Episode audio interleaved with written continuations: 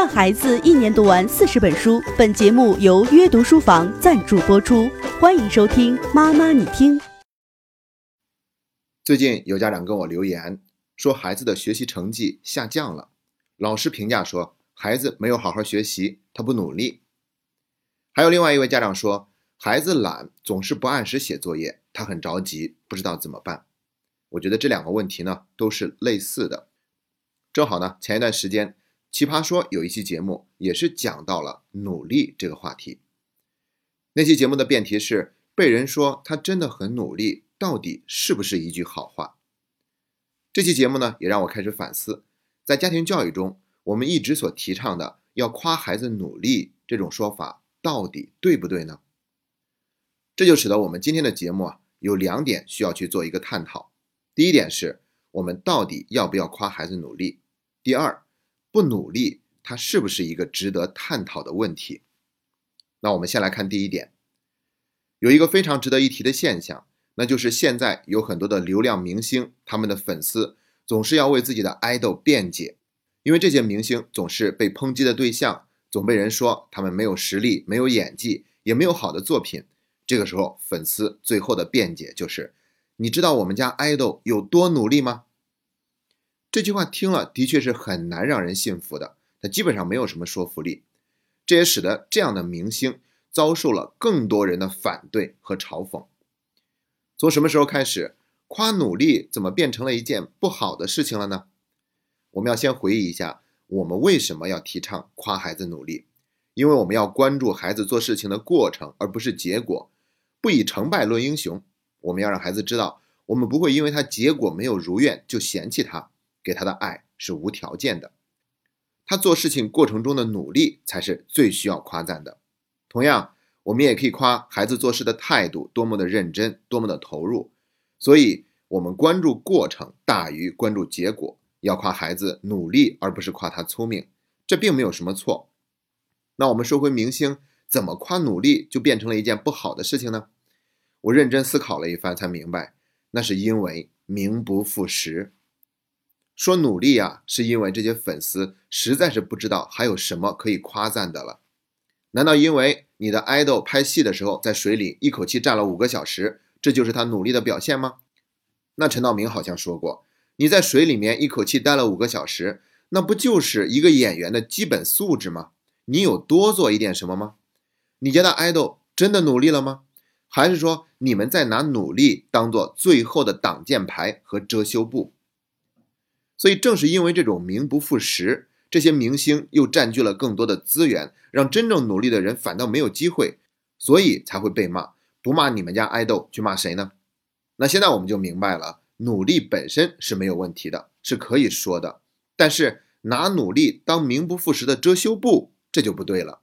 这也是在提醒我们家长，夸孩子的时候，一定不能把努力当成最后的托词。你是不知道能肯定孩子什么了，就说了一句：“至少我看到了你的努力。”尤其是孩子自己都觉得努力不够的时候，你还说这句话，那就充满了讽刺的意味。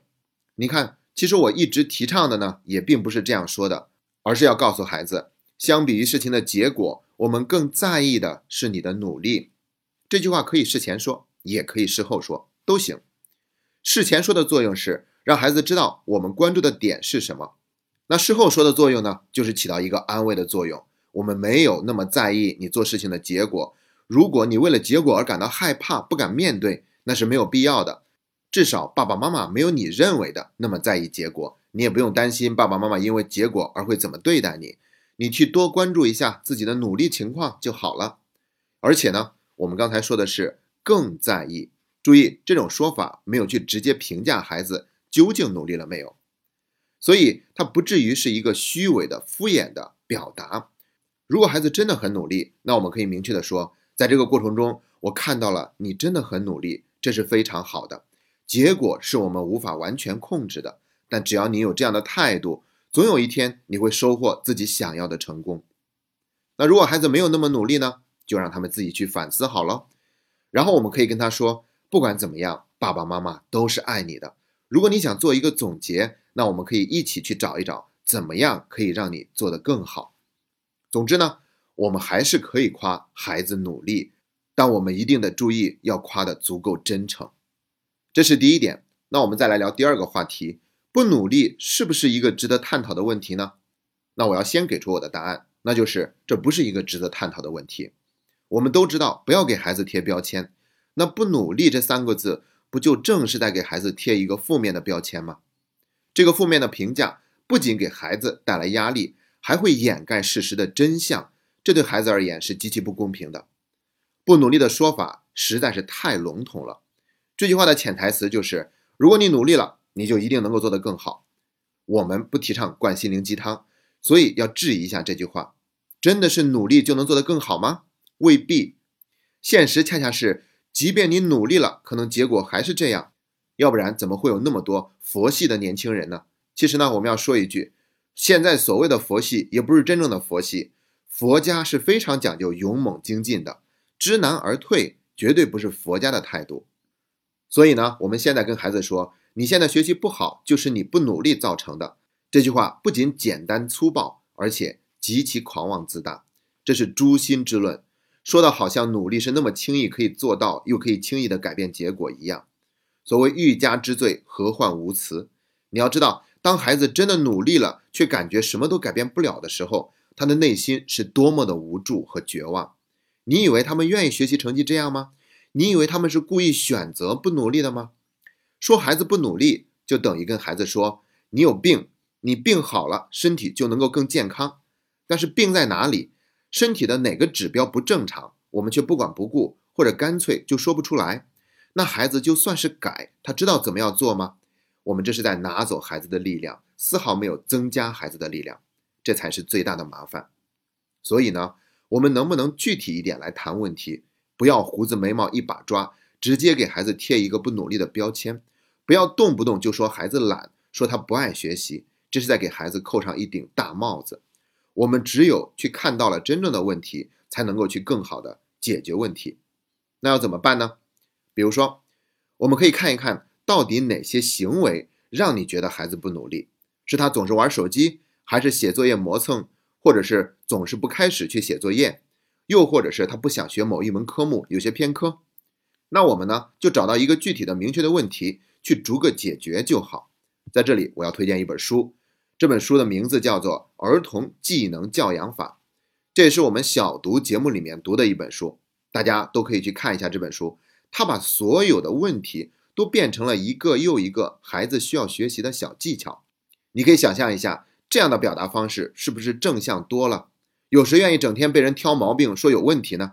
而且呢，这些技巧都是非常明确可以衡量的，比如按时写作业的技巧，只在规定时间内玩手机的技巧，按时起床的技巧等等等等，都非常的具体。这样孩子就会很明确，我们没有胡子眉毛一把抓。然后呢，这本书还告诉我们，在让孩子获得这个技巧的过程中，我们一定要给他足够多的支持，有各种各样的支持来帮助孩子去达成。同时呢，这个过程更像一个游戏，所以孩子会感兴趣。一开始我们都要想好，当孩子做到以后，我们会采取哪些庆祝方式。在这个过程中，如果孩子做到了，我们也要及时肯定孩子，这样他就会更容易做到。一个技巧完成了，那我们再开始解决下一个问题，把它变成一个技巧，然后一点一滴的让孩子去有所积累，慢慢的发生转变，这才是一个切实可行的解决问题的态度。所以在这里建议大家一定要去看一下这本书，并用书中的方式去帮助孩子变得越来越优秀。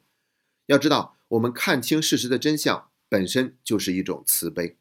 今天的节目就到这里，谢谢大家。